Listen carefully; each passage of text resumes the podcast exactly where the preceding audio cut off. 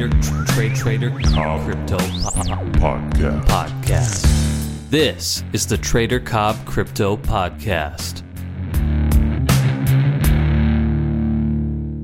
G'day, everybody. Welcome to the Trader Cobb Crypto Show. Hope everyone's having a fantastic day, and I welcome all the new members from different parts of the world. It's a pleasure having you here, and I appreciate you uh, subscribing to the channel and leaving your comments. It's fantastic. So, I wanted to give something back, um, something that I think is incredibly important, that I think people just sort of pay lip service to as opposed to truly taking it on board, and that is patience. Okay? Being patient is something that I cannot teach you. I, I, I cannot teach you to be patient. I cannot teach you to uh, follow a routine. I, I mean, I can teach you to what you need to do, but I can't make you do it. I, I can't give you patience, just the same as I can't give you empathy. I can't give you these certain things because they're human attributes that are up to you. Now, being patient is one of the single most important things in life, I think, uh, and in trading as well. Being patient means being able to be comfortable waiting. That's really what the art of patience is being comfortable waiting. Now, we often in this fast paced life become very impatient. I understand that because it happens to me too. But it doesn't often end well. When you're being patient within the markets, I mean patience for good opportunities, obviously. Patience waiting for the trend to arrive, for the opportunity to present itself. It's really, really, really important. It's something that I can't teach. It's something that you've just got to understand. Sitting on your hands and doing nothing as a trader is the hardest thing in the world, especially when you're starting. And I see people over trading, and it's the single biggest um, preventer of success. It's the single biggest reason that people lose their accounts or blow out accounts. And it's the single biggest reason that people leave trading. They overtrade. They just want instant gratification. They want to trade, trade, trade, trade, trade, trade, trade, trade, trade, and it doesn't help them.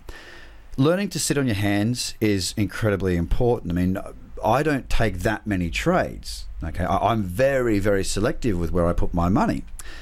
I've become that way. I, I didn't used to be like that, by the way. I mean, I'll, I'll intraday trade for sure, no problem at all. I, I will intraday trade. I definitely will when the conditions are right and the trade setup is there. I'll, I'll intraday trade, no problem at all. It's almost like the longer you've been trading, the less you want to trade. I mean, I don't, I don't want to trade. I, I trade because it's a business for me, and I, I, I know what to do to make money in that business.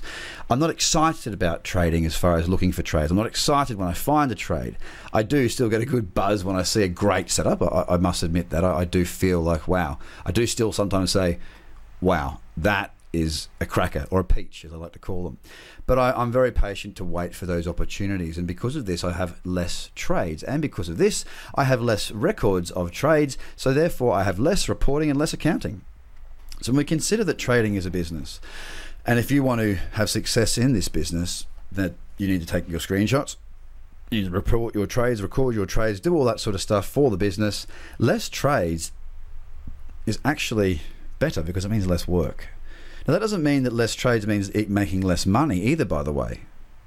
Because a trade that you wait for that sets up perfectly, whether it can still be a losing trade, don't get me wrong. But more trades doesn't necessarily equal more money. Good trades managed well in the correct conditions. That's what we're after. And look, we don't need to have you know massive gains to have success long term. Look at someone like Warren Buffett, who's averaged, I think, was it 25 or 24% per year for 40, 50, whatever years it is. Compounding interest will help us with that. Compounding uh, our accounts will help us with that. Having a high probability of success is a crucial part to your trading, obviously, but it's also a crucial part to your mental health. Uh, and when I say mental health, I mean your psycholo- psychology when it comes to placing trades and, and, and, and being in the market.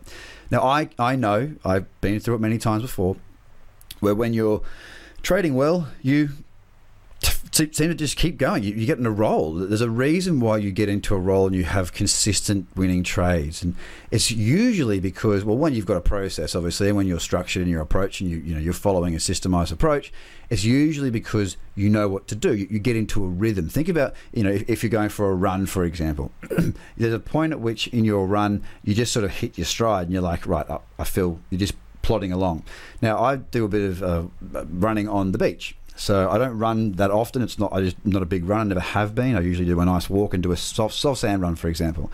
But I noticed the other night when I was playing with my daughter when I was fishing on beach, uh, I ran along the the the um, the hard sand down near the water, and we ran a couple of hundred meters wherever we saw something. So we ran up, and on the run back, I noticed I got into a little rhythm. Now it's not very far, but I wasn't you know, it, I just felt a rhythm, right?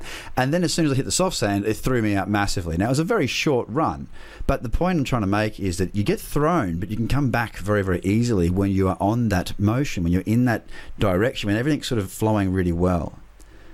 And to get to that point of confidence, you've got to have a good mindset, and you've obviously got to have a good um, a good series of results. You've got to feel that confidence through the execution of your plan flawlessly day in and day out. And that's what breeds success. So when you get in a roll, it's because generally you've done the right thing and you find that confidence in yourself. Now, being patient and waiting for the right opportunities to then take those trades is extraordinarily important. Now, I give you checklists. That's the whole point. That's trying to help you to be patient because you've got to go through them individually.